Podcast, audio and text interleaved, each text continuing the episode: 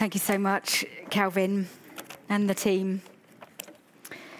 Really good to be with you this morning and to share from God's word with you. Welcome again if you're new or visiting. It's a, a, joy for us to have new faces with us. And if that's you, you're so, so welcome. My name is Ellen, and uh, I'm a minister on the team here. I want to add my welcome as Andy to, to those of you who are joining us from home. I know that uh, there are a whole number of people at home for a whole variety of reasons today. I know there are those of you watching who are uh, particularly frail and aren't able to come and be at CBC at the moment. Uh, if that's you, you're very much part of our family, and we send you our love. I know there are those of you who are unwell or recovering and joining via our live stream. If that's you, we send you our love. And if you're joining us from elsewhere, it's good to have you with us here today. So, we're in the fourth week of a, a six week series here at CBC called Confidence on the Front Line. So, the idea is that this Lent we're thinking about confidence, particularly about frontline confidence, sharing our faith in our everyday life wherever we find ourselves, and doing that through six C's uh, through being convinced, through community, compassion, consistency, competence, and courage. And today we're thinking about finding confidence through consistency, through consistent spiritual practices. Now, I mentioned last time about a, a timely news story that I appreciated because it was Lent and because I'm a chocolate lover about uh, 200,000 Cadbury's cream eggs being stolen. If you were here, you might remember I mentioned that. I told you that I love chocolate. I wasn't too fussed about a cream egg.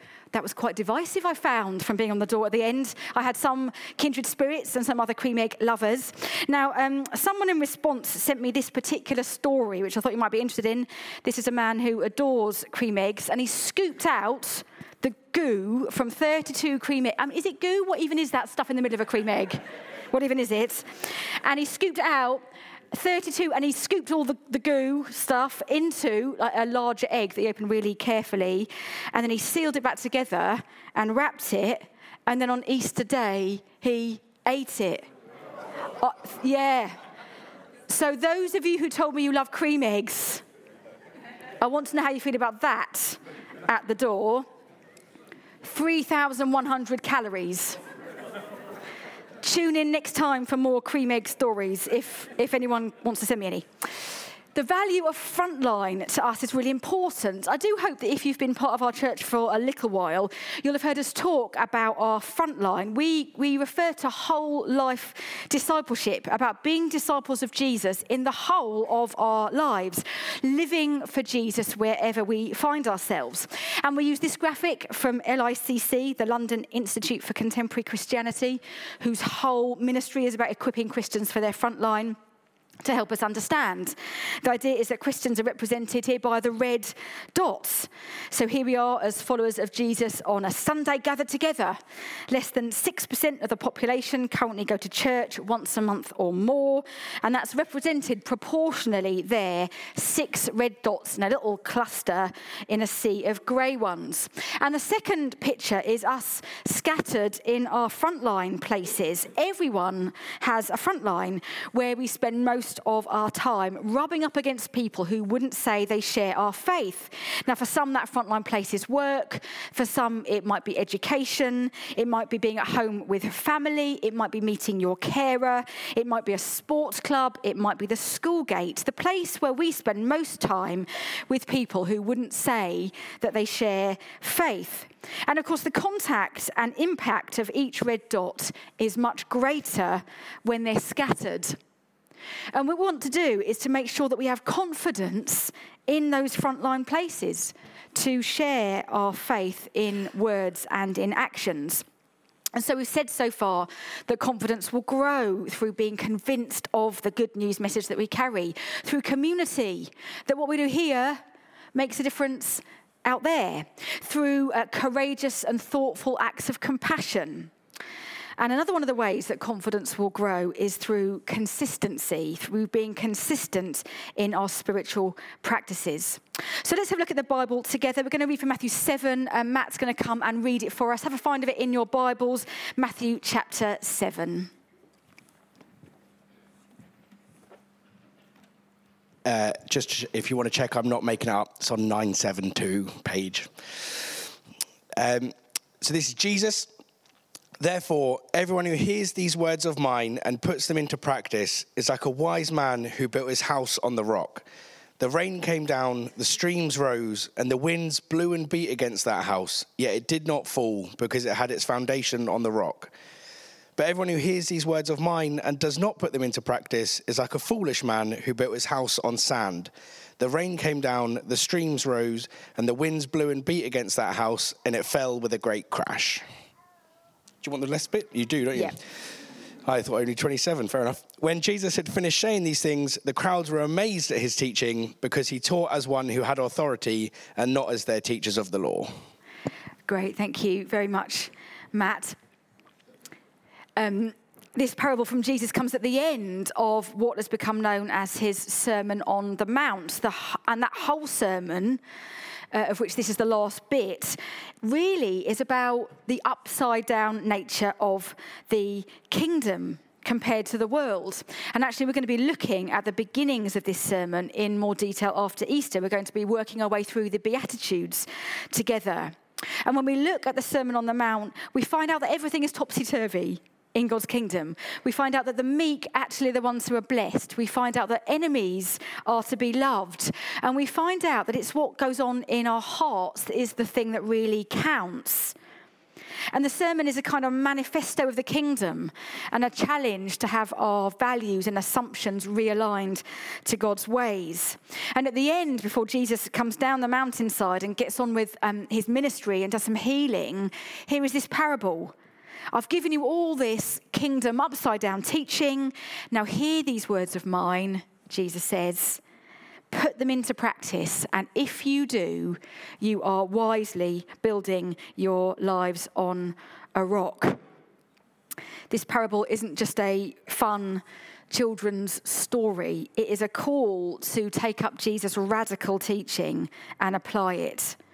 And we're thinking about consistency as enabling us to be more effective in our front lines, slowly but surely building our lives on a rock. And the most radical thing that we can do in this topsy turvy kingdom that Jesus calls us to, the most effective and radical thing we can do, the way to build our lives on the rock most firmly, is to make sure that we are practicing the way of Jesus. Growing inconsistency will happen as we practice the way of Jesus, as we model our lives on Him and His ways. Have a look at these rock houses. These are in the region of Cappadocia in central Turkey, one of the most spectacular landscapes in the world. Rock formations dotted with uh, homes and churches and meeting rooms and underground spaces, all carved into the natural landforms. Homes built right into the rock face and houses that have withstood the test of time. Centuries of empires have risen and fallen, and yet they stand to this day and remain occupied. They don't just have their foundations on the rock, but a whole network of tunnels and rooms are built and connected into the rock. And perhaps there's something here about what building our lives on the rock might mean as we hear the challenge to hear Jesus' words and put them into practice. This is more than just about firm foundations, it's more than just having a kind of cerebral understanding of the basics or of making a choice that we want to follow Jesus. It's about the whole of our lives, it's about whole life discipleship with all the links, networks and tunnels of who we are, as we're red dots in and around the community, all of those things being carved and connected in Him. As we practice the way of Jesus through modeling ourselves on Jesus, through prayer, through reading the Bible, through practicing Sabbath, through simplicity, through generosity, through serving the poor, through countercultural values, as we practice His way, the threads and networks of our lives grow deeper and more interconnected into the rock that is Jesus, and something beautiful is then created. Paul says to the Colossian Christians in Colossians 2 So then, just as you received Christ Jesus as Lord, Continue to live your lives in Him, rooted and built up in Him, strengthened in the faith as you were taught, and overflowing with thankfulness. As we grow in relationship to Jesus, we are rooted and built up in Him, practicing the way of Jesus in the whole of our lives, in consistency. Now, we know that spiritual practices don't just happen. We would all love to pray more and be more consistent in our Bible reading and be more generous and so on. And it's well suggested that to sustain a spiritual practice over the long term needs these two things, as I would describe them devotion and intention. Devotion. We will always do something if we love it and if it brings us joy. If there is devotion there, there's always priority for it, whatever that might be in our lives. And if we have devotion to Jesus, if we have a kind of heartfelt love for him and his ways, then spiritual practices will naturally follow. And intention, making sure that those spiritual practices are regular and frequent, making time for prayer, perhaps in the same place or in the same time each day, building in regular Bible reading, ideally every day or every few days intentionally making a decision to build spiritual practices into our rhythms and our routines. That is practicing the way of Jesus, having our lives built into the rock that is Jesus, such that practicing his way is what we long to do. I wonder if anybody else has been watching this Channel 4 series called The Piano. It's presented by uh, Claudia Winkleman, and it's a kind of talent search with a twist. So a piano is put in various UK uh, train stations, and different members of the public are chosen to come and play. Now, they don't realise that they're being watched um, from a secret room by two respected performers Mika, a singer songwriter, and Lang Lang, a virtuoso concert pianist. And I just love it. It's just it's just gorgeous, nice telly. Do you know what I mean? Um, I actually love Claudia Winkleman, and I know she's almost as divisive as Cadbury's cream eggs, but um, I would invite her if I had like six people to a dinner party. She and her fringe would be on my guest list. And it's just really beautifully um, presented all different kinds of people, different ages and nationalities, such a variety of backgrounds and upbringings, really diverse. And they all have this common love for the piano, and it's really joyful to watch. And I want to show you a short clip from the second episode. There's a young girl called Lucy. She is 13. She is completely blind and autistic, and she comes to play. Now, we haven't got time today to hear the backstory uh, behind Lucy. Her challenges are significant, as her mum describes, but she loves the piano and it brings her so much joy. And as the clip starts, you see her teacher, who I'll mention afterwards, guiding her up onto the stage and kind of getting her set in position before she plays a Chopin piece. Have a look at this. It's a big step coming up to the piano. Ready? Big step. Good girl.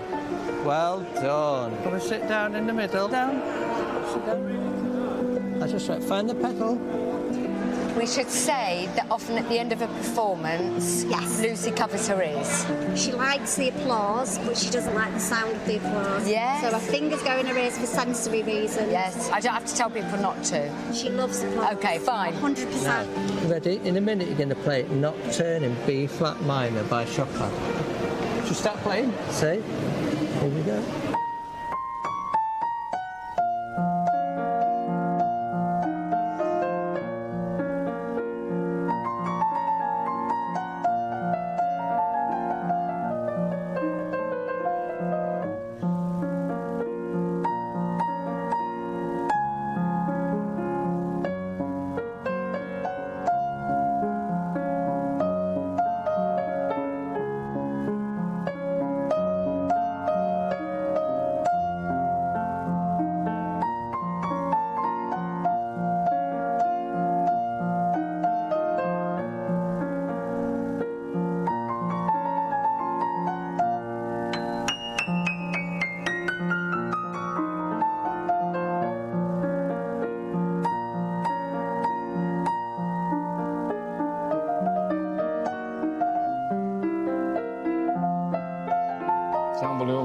She can play this piece. How how how how does she study? I mean, how it's incredible.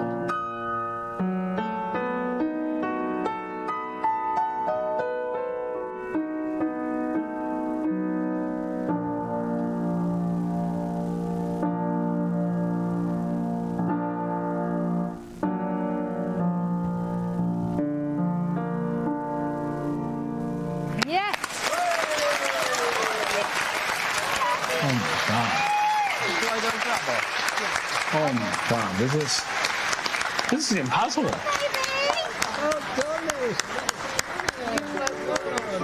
Lucy, it was so lovely to meet you. You were tremendous. Oh, she's Yay! you clap.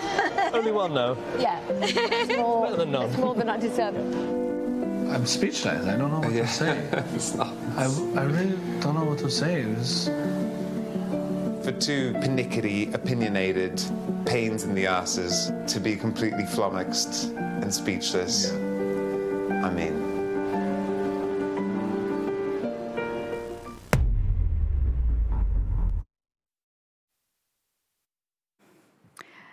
It's actually quite moving, isn't it? Um, it's, I mean, it's mind blowing that she plays like that. And I just, I recommend that episode to you if you only want to watch one. It's the second episode. And in the, the VT before she plays, we see her teacher telling us how he taught her. And the way he taught her was that he put his hands on the piano and played the piece. And she put her hands over the top of him and played with him. And that's how she learned to play that piece of music and all the pieces of music that she plays. And he said this when he was describing it. He said, You can't teach Lucy, you can only help her learn. You can guide the journey.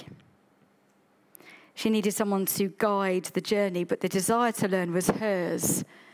And friends, there is a parable right there for us. Despite the whole range of people on the program, they couldn't be more different. What they've got in common is uh, devotion and intention. They love the piano, they talk passionately about it, it brings them joy, and they're intense. They practice, they learn, they want to improve.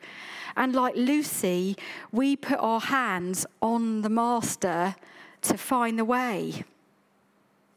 And then, like her and all the others in the program, through devotion and intention, we grow as we practice the way of Jesus. As Eugene Peterson puts it, a disciple is a call to a long obedience in the same direction. We are called to practice the way of Jesus today. And when we get up tomorrow, we are called to practice the way of Jesus tomorrow and every day to the end of our days. Practicing the way of Jesus. This is consistency. And my second reflection, which builds on the first really about growing in consistency, is about reordering our inner world. We give a lot of attention to our outer world and probably at the expense of our inner world. It's worth remembering in our story, the uh, wise and foolish builders, that both builders in that parable faced the same storm, of course, the same storm. It was the foundations that were different. And we just do need to remember that following Jesus is not a prevention against storms coming into our lives or in our frontline places. But when a life is built on the solid rock that is Jesus, we are more likely to be able to stand. And consistency comes when our inner world is in order.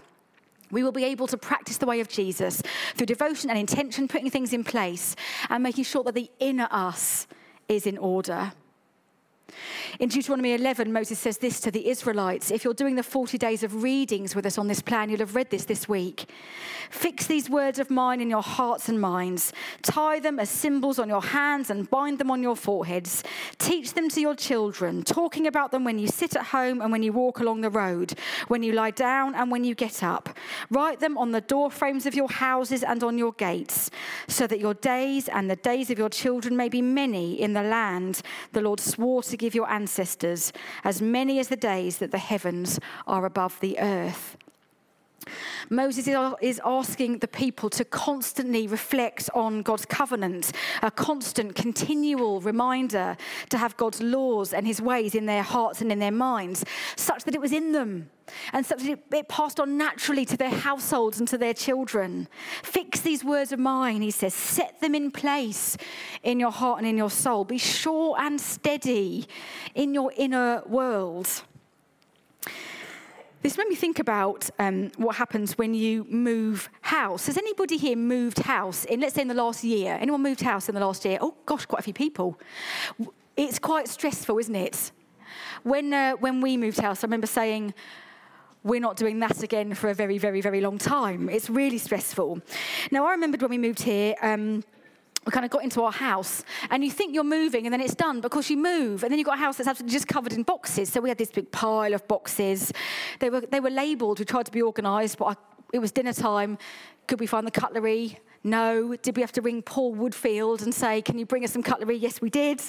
Um, it was chaos. When you move house, it is always chaos with boxes everywhere. And then gradually, over the course of time, you get yourself sorted. So you 10 or 15 people who've moved house this year, I imagine gradually you have got yourselves sorted. Someone says, no, they haven't. But what happens is, is you unpack your things when you move house, and then you get used to living in your new space.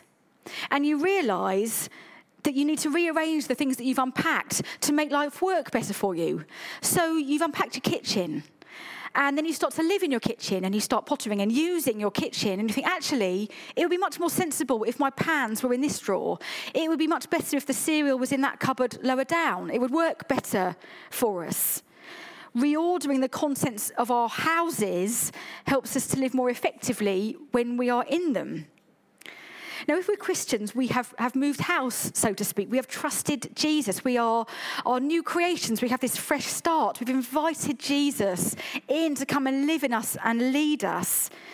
But in order to live effectively for Him, in order to grow in consistency, our inner world needs regularly reordering to lead to effective living. Asking ourselves, Jesus is Lord. Is what's going on inside helping me to grow in consistency as I practice the way of Jesus? Now, that will mean different things for all sorts of us, but it might be answering some of these sorts of questions. Things like Do I need to rejig my priorities to make more space for prayer or Sabbath or family time? Has my heart got hardened in any way? Are there habits we've got into that we know we need help breaking? Are there practices which will help our devotion to Jesus if we put them into place? Is there bitterness or pride or anger which is poisoning us on the inside? Asking ourselves the hard questions about our inner worlds so that we can live more effectively in this new house that we've moved into reordering our inner world, a key in growing in consistency, which will in turn give us confidence and will make a difference in our frontline places when we are the red dots scattered among the grey ones. So we're going to come into land and pause and reflect on this. Like Lucy on the piano, who knows what might happen if we place our hands over the Master's hands and follow him. Who knows what we might learn? Who knows what beauty might be created? If we have devotion and intention as we practice the way of Jesus, and if we reorder our inner world so that our priorities are in place and our hearts are soft to Him, consistency, giving us confidence in our front lines, practicing the way of Jesus, and reordering our inner world. Let's pray together. And if the band wants to come back to help us to respond.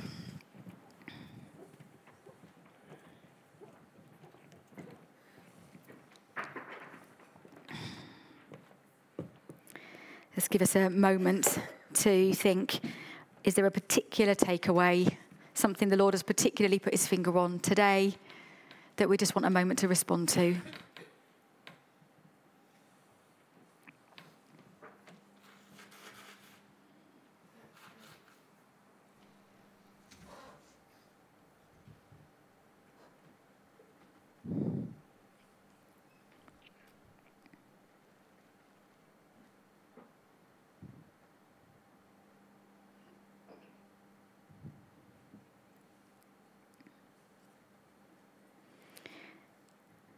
This is not about guilt or duty or I must do more or I should do this or that. It is about devotion to Jesus, asking for his help to practice his way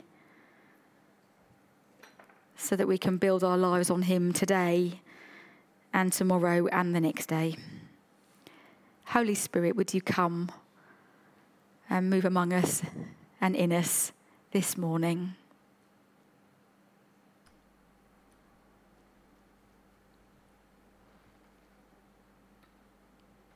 Would you reorder our hearts?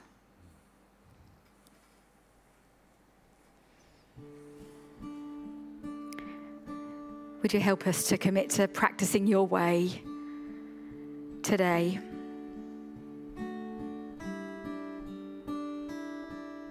Come and help us, Holy Spirit. Thank you, Lord.